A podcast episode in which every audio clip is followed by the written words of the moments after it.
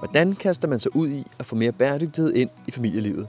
Og hvordan gør man det nemt, og samtidig tester helt nye ting af ud fra et learning by doing-princip?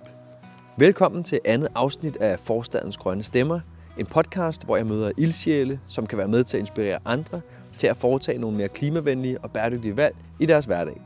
Jeg hedder Stefan Bruse Thor Straten, og i dag skal jeg lytte med, når jeg møder Katja Jackson Nylander, der inspirerer rigtig mange via hendes Instagram-profil, hvor hun deler sine erfaringer. Katja havde sin datter med i barnevogn, da vi gik tur omkring stranden i de grønne områder i Hvidovre. Velkommen til øh, min podcast. Tak. Og øh, vi går jo her i øh, Kystærparken nede ved stranden. Det er jo morgen og dejligt vejr, Ja. og du går rundt med din, din lille datter i Ja. barnevogn. Det er vildt hyggeligt. Ja, det er det faktisk. Men, øh, men vi skal jo tale lidt om i dag, hvordan at I hjemme hos jer har, sådan har fokus på, på klima og bæredygtighed på mange forskellige måder. Ja. Og, øh, og du prøver jo også at, at se på, hvordan man kan få det ud, også at inspirere andre, blandt andet gennem din Instagram-profil, Ja, hvor du har ret Ja. mange følgere og sådan noget. Ja. Men, øh, men først og fremmest kan du fortælle sådan lidt om, hvordan, hvordan I har sådan fokus på, på klima og bæredygtighed i, i jeres hverdag. ja, det vil jeg gerne. Altså det, øh, jeg havde egentlig, da du skrev til mig, så egentlig glemt ret mange af de ting, vi egentlig gør, fordi jeg tror, altså jeg prøvede sådan at tænke over det i forhold til bæredygtighed, for det er jo egentlig ikke noget, man sådan, jeg føler, vi sådan gør. Det er nok mere bare en livsstil, måske, eller Mhm. mere bare sådan en måde at leve på. Jeg prøvede at rise lidt op i forhold til nogle af de ting, vi i hvert fald har taget et valg omkring, og det er Det var blandt andet sådan noget med at for eksempel at spise øh, lidt mindre kød i hverdagen.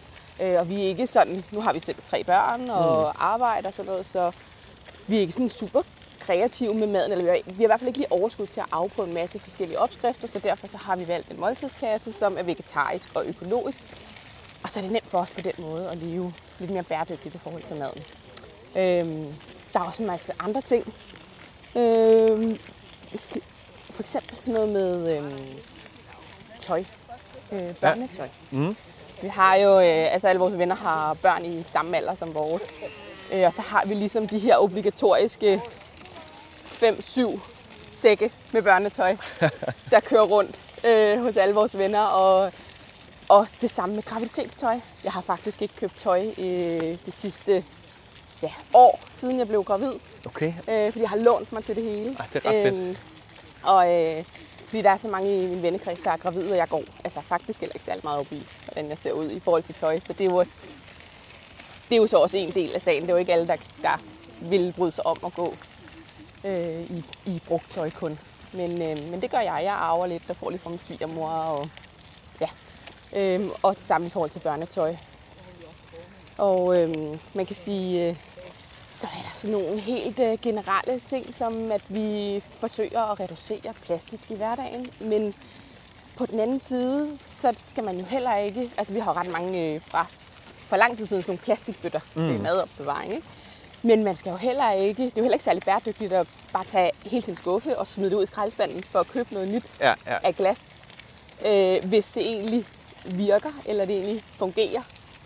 Øh, så, så på den måde, så, øh, så hvis der er noget, der går i stykker, eller en bøtte, der knækker, jamen, så køber vi en ny en, hvis vi har brug for det, men vælger måske et mere bæredygtigt materiale næste gang. Ikke? Mm. Så det er ikke sådan, jeg føler ikke, at vi har sådan, vi har i hvert fald de sidste seks år haft mere fokus på bæredygtighed, sådan stille og roligt og, og løbende, og tænkt over, hvad har vi brug for, og hvad har vi ikke brug for. Øhm, vi har også afmeldt reklamer, fordi vi læser ikke reklamerne, selvom de egentlig var meget sjove at have, og lige bladret igennem sådan et katalog, men vi læser det faktisk ikke rigtigt. Ah, ah. Så dem har vi afmeldt, og det samme med vores øhm, fagforeningsblade, Djøfbladet og Sygeplejersken. En gang imellem blader i det, men, øhm, men det findes også online, så dem har vi også afmeldt. Og det er jo sådan nogle små ting, som, hvor vi tager stilling, tror jeg måske mere, man kan. Ja, ja. Men det er også sjovt med de der ting, som man faktisk som man gør. Altså som du også siger, man, man tænker måske ikke over det, fordi det bliver normalt at gøre det. Ja. Altså det er, der er jo ret mange, der, der siger det her med, okay, hvis man skal leve mere bæredygtigt, så skal man skære ned på nogle ting. Og, øh, og så bliver altså, så, så er det sværere at opretholde det gode liv og sådan noget, ikke? Men, Slet ikke. men det behøver man måske ikke. Nej, nej, nej, nej, slet ikke. Altså ikke nødvendigvis. Øhm, og det kan, jeg tror også, det kommer an på, hvordan man ser bæredygtighed. Fordi hvad er, altså, hvad er det gode liv? Det er jo sådan, uh, det er et meget filosofisk spørgsmål. Ikke? Øh, men det er jo meget forskelligt i forhold til, hvordan vi prioriterer. Hvad er det, der giver os værdi i livet? Er det at være sammen med vores børn? Er det tid? Er det mad? Er det en god økonomi? Altså, hvad er det, der ligesom... Nu drejer jeg lige af her. Ja, ja, ja. Der plejer at være ret trafikeret, når vi kommer der. ja det er rigtigt. Øhm, og øh, altså, jeg synes jo, vi har et rigtig godt liv. vi mangler ikke noget, øh, men samtidig føler jeg også, at vi lever øh, ret bæredygtigt. Øhm, så det kommer jo sådan lidt an på, hvordan, hvad man definerer med, med det gode liv. Øhm, men det er jo klart, altså, hvis, man, hvis kød er noget, man prioriterer højt, øh, så, så, og man føler, at man skal undvære det for mm. at leve bæredygtigt, så kan man jo... Det er jo sådan min tankegang, så lad være med at prioritere øh, kødet. Altså, lad være med at prioritere kødet væk i dit liv, så sige, det beholder jeg. Mm. Øh, og så vælg en anden ting, der kunne være mere relevant, eller hvor du ikke øh, føler, at du skal give afkald på så meget. Ikke? Øh, Ja, det er jo tit sådan med vaner, at hvis... Altså man kan sige, de bæredygtige valg, vi træffer, det er jo noget, vi skal kunne leve med. Det nytter ikke noget, at vi gør det for en periode, mm. og så Mm. går tilbage igen. Øhm, det, så kan vi jo ikke holde det. Og det er jo lidt på samme måde som med vaner og livsstil. Altså hvis man skal ændre en vane, så skal du gerne med en, man kan fastholde. Og hvis man skal kunne fastholde den, så skal det gerne passe ind i øhm, ens hverdagsliv. Så skal man jo ikke føle, at man går på kompromis med for meget. Så skal man jo Mm. ikke gøre det. Øh, og det at leve bæredygtigt, det betyder jo ikke, at man skal gøre alt bæredygtigt. Altså man kan sagtens gøre lidt.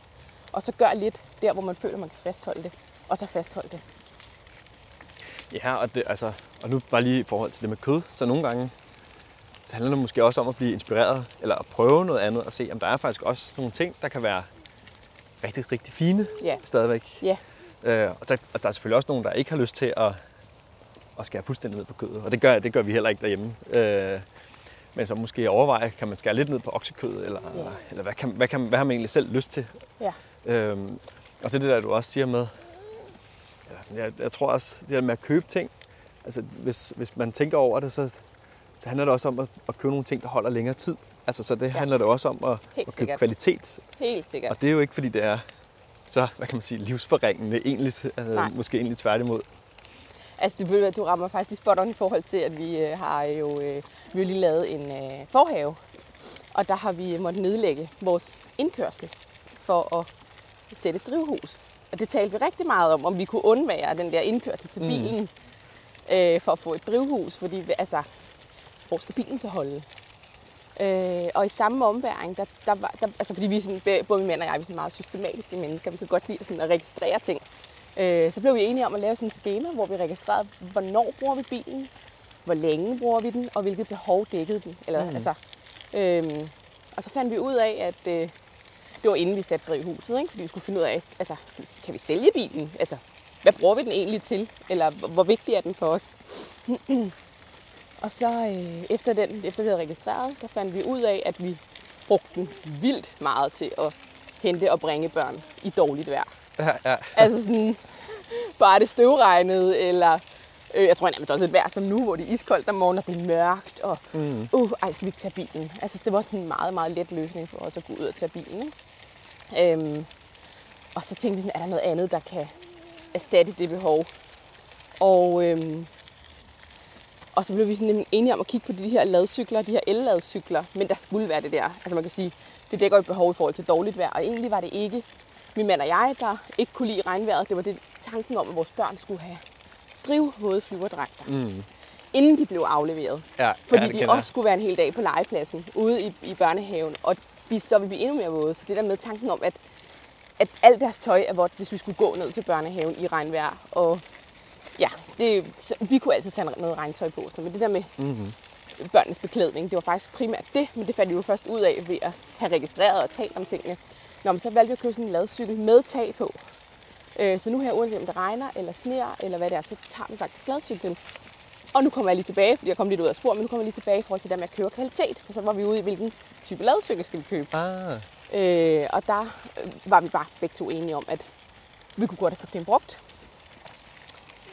Men vi valgte simpelthen at købe den, øh, vi synes, der var af allerbedst kvalitet, som havde fået de, de bedste anmærkninger på markedet. Øh, helt fra ny, fordi så ville den holde i længst tid. mm, mm. Fordi vi vidste også godt, hvis vi skulle ud og købe den brugt, så er der meget sådan noget med, jamen, batteriet holder ikke helt endnu, og vi skal have skiftet batteri, og vi skal det ene, og vi var ikke helt ikke i tvivl om, altså med reparationer og sådan noget, så kunne vi bare lige se i øjnene, at øhm, så efter tre år går den i stykker. Og så er vi nødt til alligevel at købe en ny. Eller så gider vi ikke at købe en brugt mere, fordi åh, hvad hvis vi kommer ind igen i det? Altså, der var vi bare sådan, den tror vi kommer til at bruge længe. Ja, ja. Øh, og batteriet skal være i orden, og den skal kunne starte, når vi... Altså, den skal kunne køre, når vi skal aflevere børnene. Det gider vi simpelthen ikke, at hvis, øh, hvis vi kommer ud, og batteriet er dødt, fordi et eller andet. Øhm, så den valgte vi simpelthen at købe for ny og købe den bedste kvalitet. Nemlig for, at det skulle holde så lang tid som muligt. Ikke? Ja, ja. Ej, det er en rigtig god pointe. Og fedt er I sådan, hvor, hvor, øh, altså, hvor tit bruger I bilen nu? Jamen faktisk, det, øh, altså, da vi fik barn nummer tre, øh, der blev vi tænkt, nu skal vi jo have en ny bil. Det siger alle. Ja, ja. Så skal man have en ny bil, fordi at nu har vi tre børn. Øh, men vi havde jo vores registrering fra tidligere. Øh, og vi fandt ud af, at vi faktisk kun brugte den til at køre på genbrugspladsen. Og jeg var sådan til manden, vi skal ikke altså, på genbrugspladsen med tre børn. Så hvorfor skulle vi købe en ny bil, hvis for at køre på genbrugspladsen, når vores behov for bilen er at køre på genbrugspladsen? Ja, ja. Og så var vi sådan, nå jamen, det kunne vi da godt se, fordi jeg var sådan, hvornår bruger vi ellers bilen? Ja, en gang imellem kan vi da godt køre i skoven. Mm. Øhm, men vi skal jo ikke købe en ny bil, hvor vi kan være fem personer for at køre en tur i skoven to gange om året. Eller sådan, det, var, det, det var bare sådan en, ja, så nu bruger vi faktisk bilen til at køre øh, til og fra genbrugspladsen. Og så har vi haft en sommerferie, hvor vi kørte på campingplads. Men jeg vil bare lige sige, at vi kunne sagtens have haft lejet en bil i stedet for. Øhm, Mm. til det behov. Ikke? Men det er rart at have den til at køre på genbrugspladsen, fordi vi jo er havemennesker. Altså, vi er jo rigtig, rigtig meget havemennesker, og vi renoverer huset selv og laver en masse ting selv. Og er tit ude og afleverer stor skrald, eller mm. kører afsted med ekstra haveaffald, som ikke kan være de der, vi synes jo, de er meget små, de der haveaffaldscontainer. Så når vi beskærer et æbletræ eller et eller andet, ikke, så er der jo ikke plads i sådan en lille øh, bøtte. Og det gør vi tit. Vi er meget i haven, og vi har rigtig meget haveaffald. Ikke? Ja, ja. Så derfor er vi nødt til at have den til genbrugspladsen. Kan du sådan fortælle lidt om, så, altså nu, nu når vi er ved det der, måske først om, om huset, nu siger I, du, I har lavet det meste selv. Ja. Øhm, altså hvordan så der ud inden, og hvordan ser der ud nu, og hvad har I sådan af, af kompetencer til at, at, at lave de der ting? Øh, ikke nogen, sådan cirka. Altså min mand han, øh, er uddannet inden for økonomi og jura, og jeg er jo sygeplejerske. Øh, så vi har jo øh, YouTube og nogle af de der andre ting. Så vi er egentlig bare gået i krig med det selv. Så har vi nogle familie og venner, der har forstand på tingene, men som primært har hjulpet os i gang. Altså de har ligesom sat os i gang med tingene. Mm. Øh, men vi købte huset for fire år siden. Øh, det er et hus fra 50'erne, og det har kun haft to tidligere ejere, øh, som begge har boet der 30 år hver. Øh, så dem, der bor der, eller dem, der boede der før os, de sagde helt ærligt, prøv at høre, I må gerne købe huset. Vi har ikke rørt noget i haven eller i huset i fem år. Øh, så det altså, vi, de, de sagde også, at de er nærmest pinlige over den have, de leverer til os, og Okay. det hus, de leverer til os. Vi havde et møde med dem, eller sådan, vi mødtes med dem, de var mm. ret søde. Og de bor stadigvæk i Hvidovre og kommer jævnligt forbi Ej, og kigger til huset og haven og roser os for, at vi gør alt det, de selv ville have haft gjort. Ikke? Ja, ja. Men øh, så vi overtog noget, der ikke var gjort særlig meget ved. Det var et ældre ægtepar, der skulle flytte i ældrebolig, og deres børn var flyttet hjemmefra. Og øh, huset har også været ligget længe. Det har ligget over et år på markedet. Så vi, og vi kunne se muligheder. Det tror jeg sådan... Ja, det, øh, vi blev forelskede, og så Ja, kunne ja. vi se muligheder. Det tror jeg måske... Øh, ja, og så fandt vi bare ud af, hvor sindssygt hårdt arbejde det er at renovere et hus og en have med to, tre børn. Men Mhm. det finder man jo heldigvis først ud af, når man er gået i gang. Ellers så øh, havde vi nok købt et eller andet nybyg, tror jeg. Vi kan også godt lide det. Altså, vi kan også godt lide at være i proces. Vi kan også godt lide det, når, vi, når det endelig kommer til stykket. Og det er blevet, det var det ikke i starten, men det er blevet en hobby. Mm. Jeg sætter hende lige op i barnevognen. Ja, Det er blevet en hobby for os, og øh, vores begge faktisk. Ikke? ja, ja. Vi, kan ikke, øh, vi føler ikke, at vi har sådan, med tre børn, føler vi ikke, at vi sådan har ja, jeg ved ikke, tid til at spille golf. Eller, altså sådan, du ved, tage ud af huset for at have en hobby. Ja. Og øhm, så blev hus og have vores fælles hobby, for det kan vi gøre, mens mm. børnene er i nærheden. Ikke? Så nu er der gået lidt sport i projekterne derhjemme. Og der er måske også noget, hvor de kan være med. Ja, ja, børnene. Ja. Ja, ja, de er jo med Ja, til sådan- det hele nærmest. Ja. Og det var også sådan, i går var sådan, mor, hvorfor laver hele tiden huset om? Ja, men det har vi bare lyst til. Eller sådan, vi har lige fået en terrassedør i, ikke? Øh, og det er jo vores børn jo med i, og ja, er en del af det, ikke? mor, hvorfor laver vi hele tiden huset om? Men det, det er fordi, at det, vi laver det bedre. Ej, det er sjovt. Og det samme i haven, ikke? Vi laver hele tiden noget i haven. Den ser jo slet ikke ud øh, sådan nu, som den gjorde for et år siden. Og så kommer du lige op og sidde der. Hej skat. Ej, hvor dejligt. Nej, er du fin? Ja, det er lidt koldt. Nej, det er ekstra tæppe. Så får du sådan en fin en på. De er med i det hele, de børn der. Også i haven. Jeg har lige været ude at høste majs i går med min ældste. Han synes jo, det er sjovt. Altså, det er jo Ja. altså komme hjem fra skole og SFO, og så gå i haven, og så lige høste 15 majs. Altså, det er jo... Øh, jeg synes, det er så fedt. Øh, og det gør også, at vi kommer mere ud i haven. I hvert fald her efteråret, ellers ville jeg normalt ikke. Hvis jeg ikke havde den have og gik op i øh, de ting, der var, Øhm, så tror jeg faktisk hverken jeg eller mine børn ville bruge den særlig meget. Det oplevede vi i hvert fald i starten. De første Mhm. to år huset, der havde vi ikke haven. Øh, eller vi havde ikke gjort noget ved den. Øh, og der var det meget sådan, skal vi gå til Du bestemmer. højre, så tager vi til højre. Vi tager til højre. Og der var det meget sådan, at altså, børnene gider ikke bare løbe ud, når der ikke er noget at lave. Øhm, de vil helst gerne være ude, hvis jeg også er ude. Mm. Øhm, og i starten der var jeg sådan, hvad skal jeg lave ude på en græsplæne? Eller hvad skal jeg lave herude? Der var ikke noget, altså, det var sådan, jeg har ikke noget at tage mig til i haven. Øh, og så blev jeg enig med min mand om, at vi ville prøve at lave en køkkenhave, sådan, så man altid kunne gå og nusse med noget, Mm. mens børnene var i haven, som også gav mening for mig. Det er så sjovt, at det heller ikke er luge ukrudt øhm, hele tiden. Det skulle, der skulle også ligesom være noget, der gav os, os værdi. Ikke? Både min mand og jeg, vi ville også gerne have noget, der gav os værdi, når vi var i haven, sådan, så haven ikke var sådan et opholdsplads, en opholdsplads for børnene. Altså, så haven ikke var for børnenes skyld. Det skal også være for vores skyld. Ja, ja. Og vi skal også føle, at hvis vi gerne vil have børnene ud i haven, så er vi også ligesom nødt til selv at være i haven og vise dem, at man kan lave en masse ting i haven, der sådan ikke kun handler om at hoppe på en trampolin og, Mm. mm. og sparke til en bold. Ikke? Så nu oplever vi, at de er meget mere i haven, end, end de første par år, vi havde huset. Men hvad, de- hvad har I i haven nu? Altså på det her tidspunkt af året? Det der, jeg tror, der er mange, som der ikke har særlig meget i deres have ja. På det her tidspunkt. Ja, altså vi har... Øh, Det er efterår, skal jeg lige sige. Ja, Vi det er er i øh, start november. Altså 1. 2. november er tror, det. jeg- ja, er det 1. eller 2. november? 2. november. 2. november, ja. Øh, jamen altså, det, øh, jeg er jo fuldstændig begejstret for, at vi har sådan nogle øh, efterårshindbær derhjemme. Mm. Jeg er jo helt øh, begejstret for, at, at jeg vidste ikke overhovedet ikke, man kunne dyrke hindbær med efteråret. Men det er åbenbart sådan en særlig efterårssort, øh, som vokser her. Øh, og børnene er, elsker dem. Øh, så de går bare ud. Mor, jeg går lige ud og plukker hindbær. Sådan, det er fint. Og så tager de bare tøj på og går ud og plukker hindbær. Og det er som om, at når de først har fået tøj på og sko på, så bliver de derude. Altså, så, går de, så tager de ikke tøjet af for at gå ind igen. Ja, ja. Øh, så bliver de derude og finder på noget. Vi har øhm, jordskokker, jeg lige har gravet op. Vi har faktisk stadig majs, øh, der vokser. Vi har øhm, nogle peberfrugter i drivhuset. Det vidste jeg ikke, de bliver senmoden åbenbart, men øh, peberfrugter Ja. er altså det, man kan høste nu.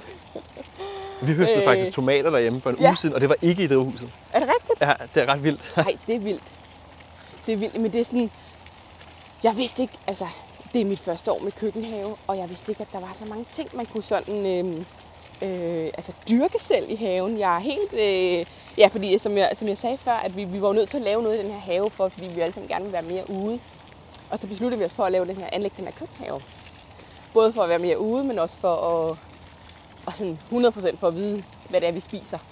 Øh, fordi vi synes, det kan være svært nogle gange i supermarkedet at træffe de rigtige valg i forhold til økologi og bæredygtighed og sådan nogle Mm. ting.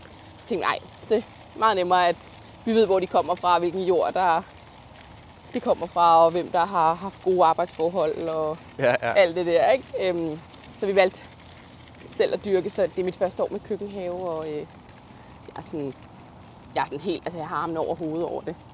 Skal vi bare gå lige ud her? Det gør jeg. Jeg har simpelthen armen over hovedet. Jeg er sådan... Når jeg skal starte på arbejde efter barsel, så har jeg ikke tid til min køkkenhave. Hvad skal jeg gøre? Hvad skal jeg gøre? Altså fordi jeg har ligesom kørt den op under min barsel. Ja, ja. Øh, og nu kan jeg sådan blive helt ked af det. Og tænke over, at jeg måske ikke har tid til det næste år på samme måde. Øhm, men der skal findes tid til det. Fordi jeg synes, det er fedt, og det giver mig bare noget. Og det giver mig en, en masse ting. Og det giver børnene en masse ting. Og det giver min mand. Altså, det, ja, det, det er bare fedt på så mange måder. Så det giver også noget fællesskab på en eller anden måde i Helt familien. klart. Ja, ja, helt klart, helt klart. At det er bare fedt at gå ud og høste, og så spise sin egen mad til aftensmaden. Og det gør også, at børnene er blevet meget mere madmodige, øh, end de har været tidligere. Vi har jo, jeg synes ikke, vi har sådan kredsende børn, men øh, vi har børn, der er sådan nogle periodespisere, vil jeg nok mere kalde det. Mm. Sådan nogle, der, nu gider de ikke kartofler, nu vil de gerne have kartofler. Så kan de ikke lide frikadeller, så kan de godt lide frikadeller. Altså sådan, øhm, men så har der været nogle bestemte ting, som, øh, hvor de sådan har sagt, mor, jeg kan ikke lide tomater, men kun, jo, kun dem fra vores drivhus, ikke? Så kan jeg bare mærke, Yes. okay, fedt. Så er der noget, der virker. Altså, øh, jeg ved ikke, det, det kan jeg bare mærke helt ned i maven. Sådan en, ej, ej det, det er fedt, at du faktisk tør at spise en tomat, som du ikke synes, du kan lide, men fordi vi alle sammen sidder ved bordet og spiser de her tomater, og ej, hvor lækkert, at de fra drivhuset, og ej, hvor smager de godt, og ej, prøv, den her, den er orange, den er rød, kan du smage forskel? Altså, og så alligevel, at alle spiser Mm. tomater, selvom de gåsøjne ikke kan lide tomater, ikke? Ja, det er sjovt. Det synes jeg er mega fedt.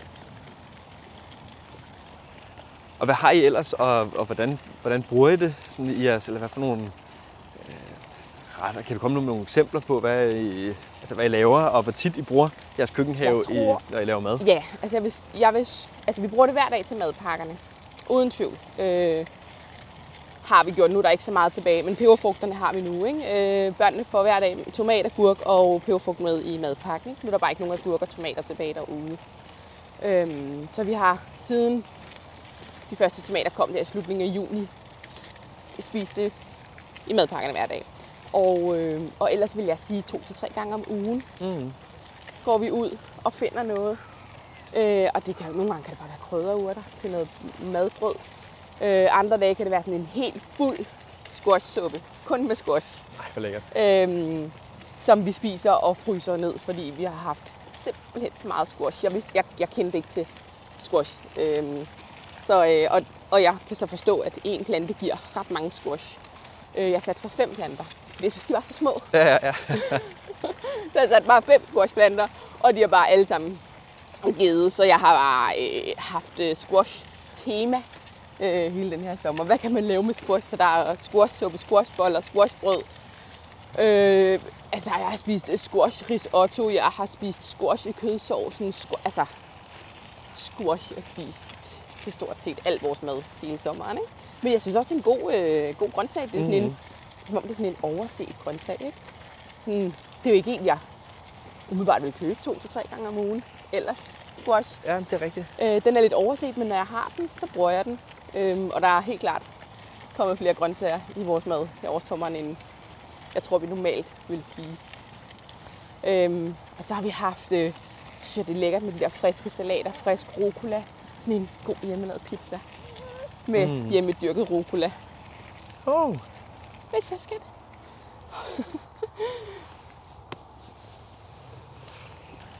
Hun virker bare... Ej, det, det skal man jo aldrig sige. Hun virker, hun virker nem. Det, Det skal jeg nok klippe sige. ud. Men nej, nej, det, må, det behøver du ikke at klippe ud. hun Nej, virker... det må du gerne sige.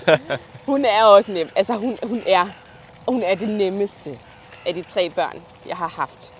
Men der er ingen tvivl om, at havde jeg været førstegangsmor, fordi alt er jo relativt. Havde jeg Ja. været førstegangsmor, så havde jeg jo ikke syntes, hun var nem. Mm. Men det er fordi, jeg kan sammenligne med mine to andre børn. Øh, så det er sådan... Jeg synes, det er svært, det der med, det der med om det, hun er nem eller ikke er nem. For mig er hun nem. Men det tror jeg ikke, hun vil være for andre. Øh, hun er nem, fordi hun øh, altså stort set aldrig græder, og ikke har haft kolik, og en masse andre ting, som alle de andre børn har haft, og ikke vågner tusind gange om natten og sådan noget. Men derfor er hun jo stadig et barn, og kræver jo Ja, det, ja. et spædbarn skal. Ikke? Så det er sådan, øh, ja, det er sådan set i relation til, uden at man skal give sådan falske forhåbninger til alle mulige om nemme børn. Det er børn og børn. Børn og børn. Ja, men, Men hun jeg sidder bare synes, hygger. hun er... Hun sidder bare og hygger i barnevognen, og det er Ja. bare så dejligt. Ja, ja. Ja, Nej, men fedt med den der med køkkenhaven. Altså det er jo også... Altså, jeg, det, vi har jo også en lille, en lille køkkenhave derhjemme, ikke? Og der kan Ja. vi jo også bare se sådan noget som, som spidskål, ikke? ja.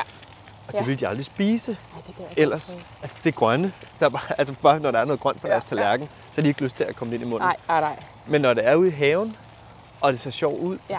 altså, så går de selv og begynder at, Ja. at plukke, og så spiser de det rent faktisk. Ja, altså ja. noget, som de aldrig nogensinde ville gøre, hvis det blev anbragt på en tallerken foran dem. Lige præcis. Og det er det, der er det sjove, ikke? Altså, jeg, nu har de været med til at dyrke ærter, begge børn, ikke? Øhm, og, øh,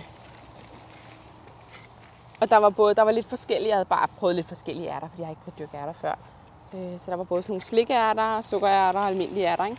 Og nu er de bare sådan, der må ikke almindelige ærter næste år, bare slikærter og sukkerærter, ikke? Men før det, har de aldrig nogensinde ville smage på en ært.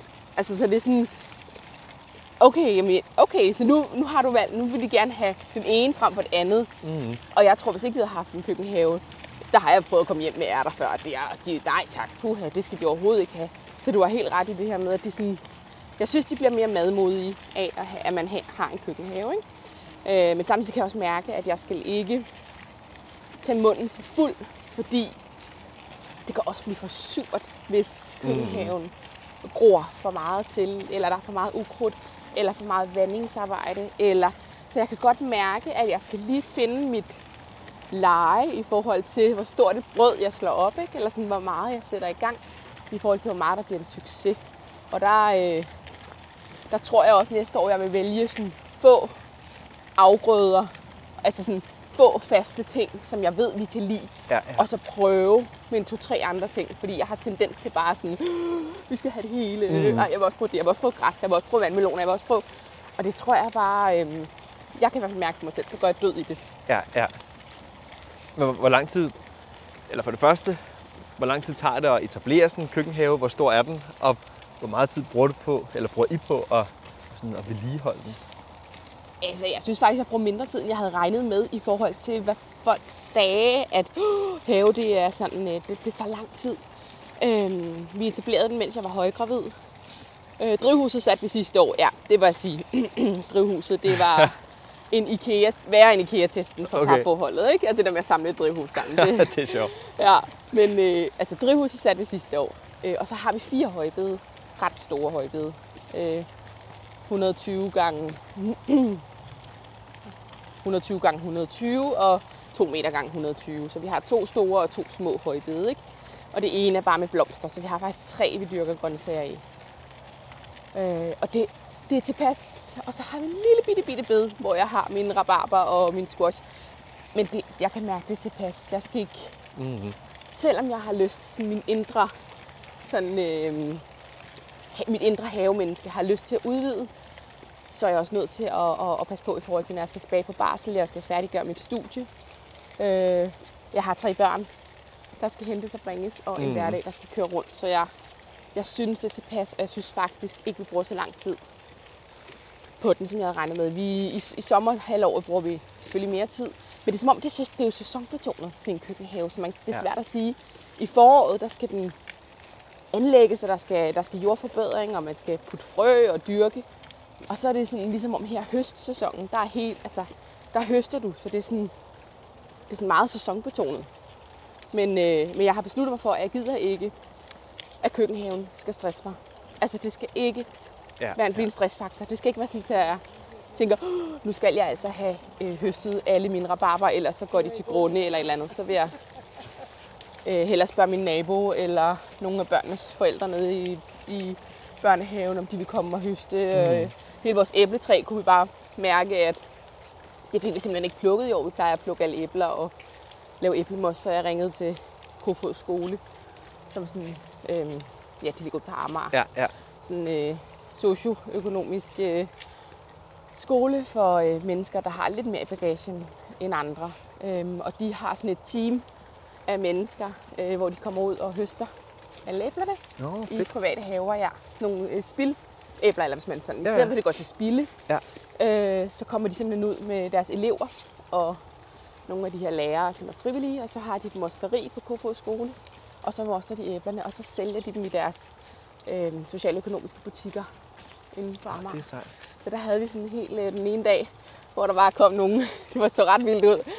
Og de har jo prøvet det før, de tager rundt i de her villahaver, ikke? for at tømme æbletræer, øh, i stedet for at de går til spilde. Stod der bare sådan mennesker oppe i æbletræet og bare rystede det. De lagde en kæmpe præsending ud i haven, og så rystede de det der træ. Så der faldt æbler ned, og de var super effektive. De var der halvanden time eller Ja, sådan ja, noget. ikke? ja. Og så var vores æble bare, æbletræ bare tømt, og jeg, altså, jeg synes, det er så rart, når man når ens æbler kan bruges til noget, og samtidig skal min mand og jeg heller ikke gå og rive rådne æbler op på græsplænen, og vi får heller ikke dårlig samvittighed over, at vi ikke selv nåede at få dem mostet. Mhm.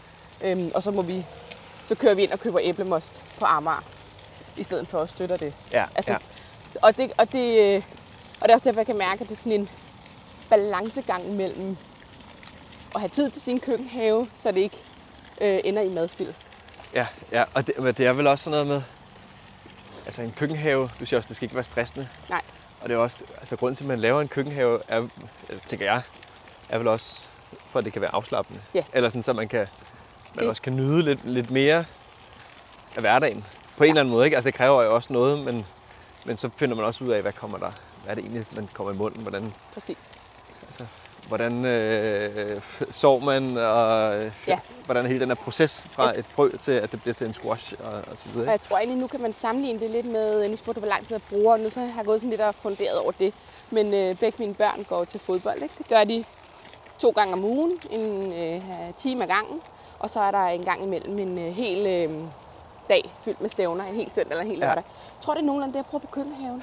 altså, det var sådan et par timer i løbet af ugen. Det kunne være sådan kvarter den ene dag, eller 20 minutter den anden dag. Så måske to timer i løbet af en hverdagsuge. Og så, øh, så kan der godt være sådan en hel søndag, hvor jeg bruger hele dagen i haven. Mm. Øh, så jeg vil ikke...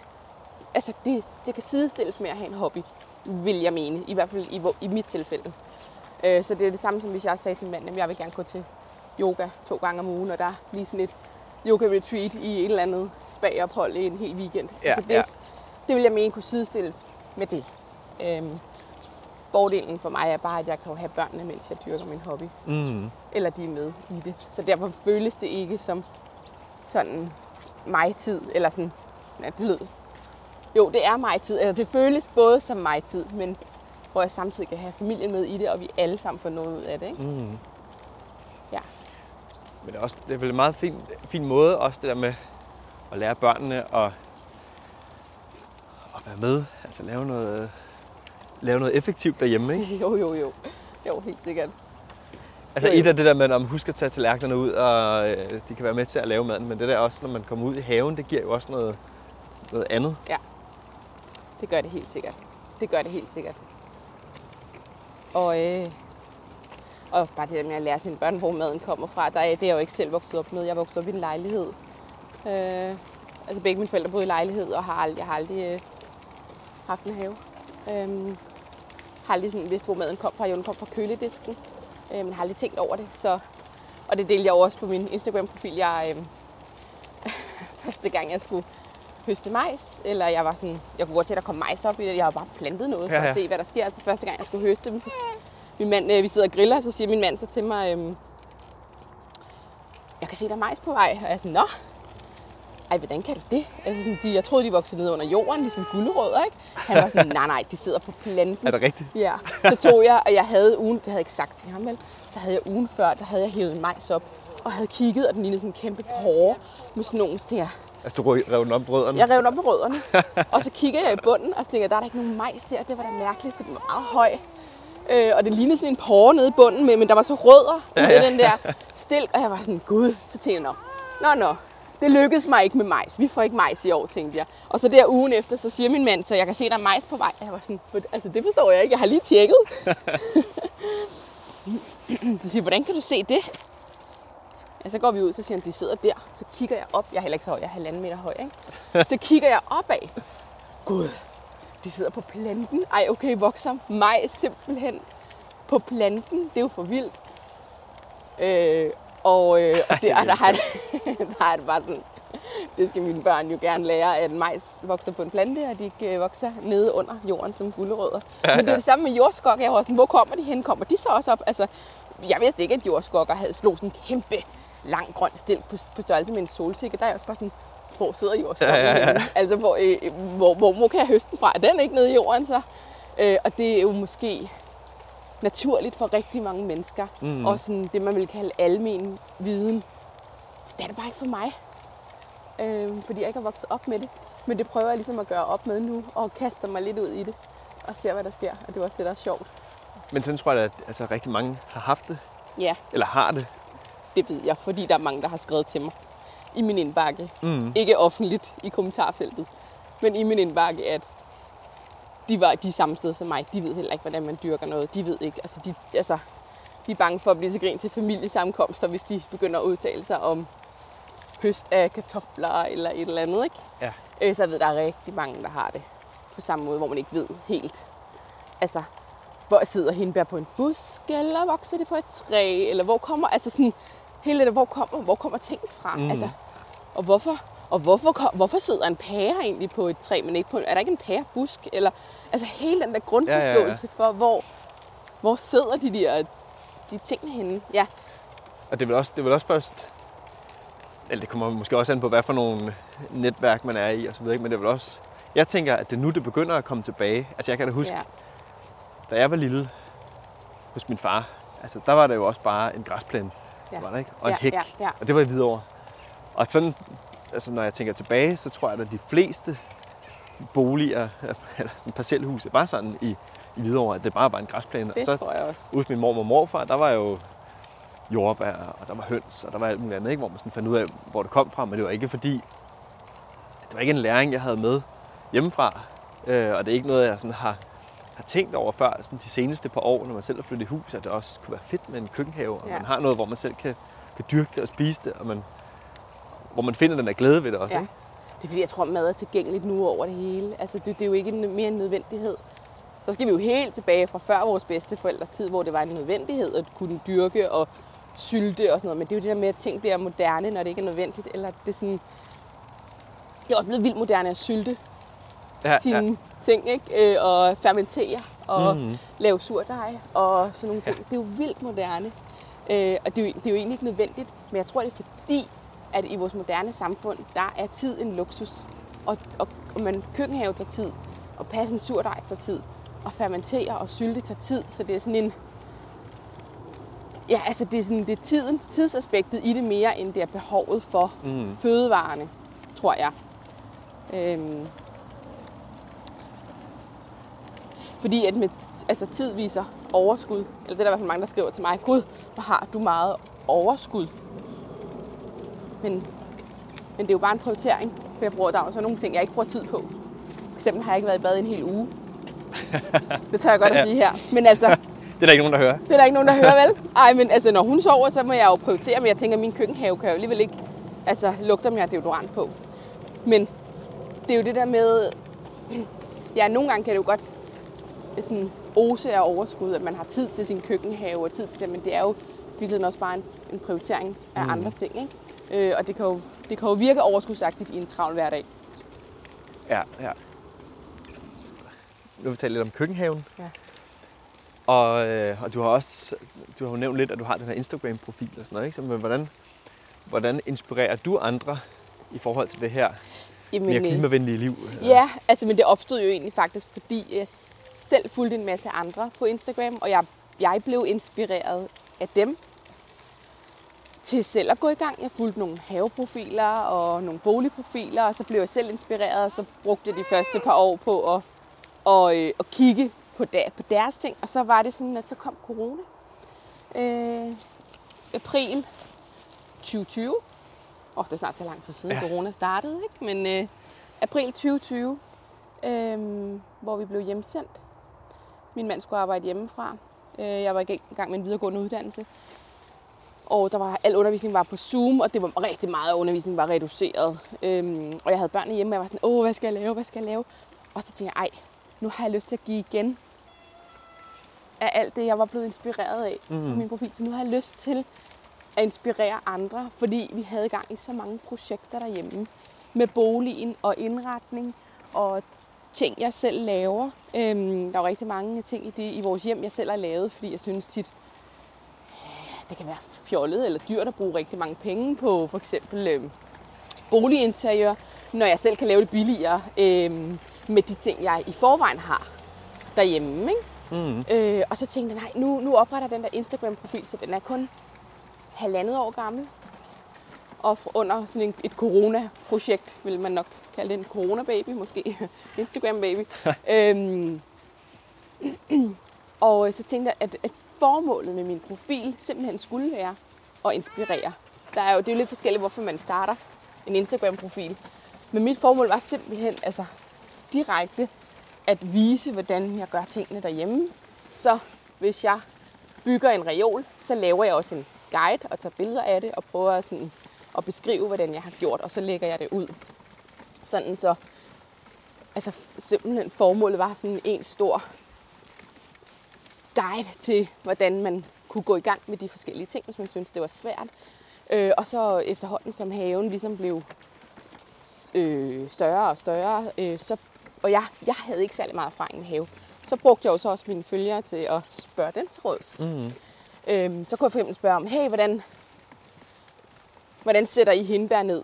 Øh, eller nej, for eksempel spurgte jeg, det var meget godt, hvordan holder I ukrudt væk? Jeg skal lave det her hindbær brumbærbed, hvordan holder I ukrudt væk? Og så er der jo måske 100, der skriver deres forslag. Så samler jeg det sammen, deres forslag, og laver en liste og laver det op i et opslag. Mm. Sådan, så det ligesom er en stor erfærgruppe, ikke? En stor Ja, ja. erfaringsudvekslingsgruppe. Øh, og det synes jeg fungerer rigtig, rigtig godt. Så jeg er ligesom bare projektlederen, og jeg har en håndfuld, der ved sindssygt meget om have, mm. og jeg har en håndfuld, der ikke ved noget om have, inklusive mig selv. Øh, så på den måde føler jeg, at jeg kan tage noget af dem, der, nogle af dem, der har rigtig meget viden, øh, sortere det, lægge det ud, og så kan dem, der ikke har særlig meget viden, selv finde ud af, hvordan de vil gøre med den viden. Ikke? Mm. Øh, ja, er det brøvlet, det jeg siger? Eller Nej, nej, nej, overhovedet ikke.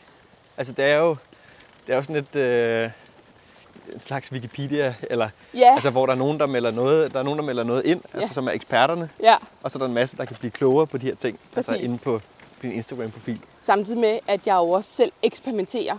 Så Mm. kan man sige for åben skærm. Ikke? Nu er det ja. Jo så ikke live. Men jeg eksperimenterer jo selv med tingene.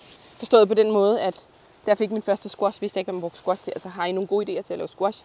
Men nu der skriver, jeg prøver at lave en squashkage, eller hvad med at lave squashboller? Så tester jeg opskrifter af, og hvis det bliver godt, så lægger jeg det ud til andre, der dyrker squash, der ikke ved, hvad de skal bruge deres squash til. Mm. Øhm, og det tænker jeg måske er en inspiration i sig selv, og nogle gange fejler jeg. Øh, og det bliver ikke særlig godt. Og andre gange går det godt, kan man sige. Ikke? Ja, ja. Jeg vil gerne give noget ud til andre. Jeg vil gerne inspirere andre til at komme i gang med det, de nu har lyst til at komme i gang med. Om det er at sætte en tomatplante, eller dyrke en krydderurt, eller bygge en reol, eller hvad det nu kan være. Samle en lampe, eller ja, være kreativ, eller et eller andet sådan. Det går jeg meget op i. Men jeg tror også bare for mange er det måske også bare fedt at se, at man ikke behøver at have en eller anden uddannelse inden for have, Ja. natur eller byggeri for at gå i gang med alle de her ting. Altså når man også, det kan man jo også næsten se på, på ting i fjernsyn i øjeblikket, ikke? med nybyggerne Præcis. og alt muligt andet. Ikke? Altså Ja. det er jo noget, hvor folk måske også kan blive inspireret til at se, at man, Lige præcis. man kan godt gøre noget selv, selvom man måske ikke nødvendigvis har de der faglige skills. Og vi i tale sætter det også på vores profil. Altså min mand har lige bygget en pergola, det har han aldrig nogensinde gjort før. Øh, han, er jo en, altså, han sidder normalt foran en computer ikke? til hverdag med økonomi og jura. Øhm, men vi har jo kigget på nettet og prøvet os frem og lavet jo rigtig mange fejl. Også købte brædder, der var for korte og jeg ved ikke hvad. Øh, så kunne konstruktionen ikke holde til en gynge. Og jamen, der var bare... Du ved, men det delte vi jo det hele, og så var der rigtig mange, der skrev til os, ej, hvor er det dejligt, I tester det af, fordi Mm. vi havde lavet samme fejl. Øhm, ja, så laver vi fejlene for folk. Mm. Øhm, og vi føler, ja, det er jo sådan lidt den der Pippi Langstrømpe mentalitet, ikke? Nå, men det har vi ikke prøvet før, det kan vi sikkert nok godt. Og det har vi jo kun fordi, at det vi har lavet i huset indtil videre, er gået godt. Mm. Så føler vi, at det kan vi også godt. Og køkkenhaven er gået godt. Og ja, så det er sådan, når man oplever tilpas nok succeser med det, man laver, så tager man godt give sig et kast. Der har også været nogle fejl. Øh, men øh, men det, det er ligesom, mængden af succeser skal ligesom være større end mængden af fejl. Mm. Så tør vi godt at kaste os ud i det. Nå, men vi er, vi er ved at være øh, henne ved jeres hus. Ja. Det kan være, at vi skal, skal til at slutte af. Og det har været så hyggeligt. Det har været mega hyggeligt. Og, øh, og tusind tak for øh, de mange gode ting, som Ja. du har fortalt. Det, jeg håber, der er nogen, der, der sidder på den anden side, der kommer til at høre det. Ja, må ikke. må ikke. Så, ja. øh... Og det har været rigtig hyggeligt at være med, og det var jo heldigvis dejligt, det var tørvejr, synes ja. jeg. Og, nu vi... og det var en god idé at gå ud og få lidt frisk luft, synes jeg. Ja, og Isabella, hun bare sidder og hygger sig. Ja, det, er det har dejligt. hun. det har hun. jeg håber, at det, som Katja deler i det her afsnit, kan inspirere jer til nogle nemme og bæredygtige valg, og give jer mod på at prøve nogle nye ting af, hvor man ellers kan føle sig på dybt vand. Tak fordi I lyttede med.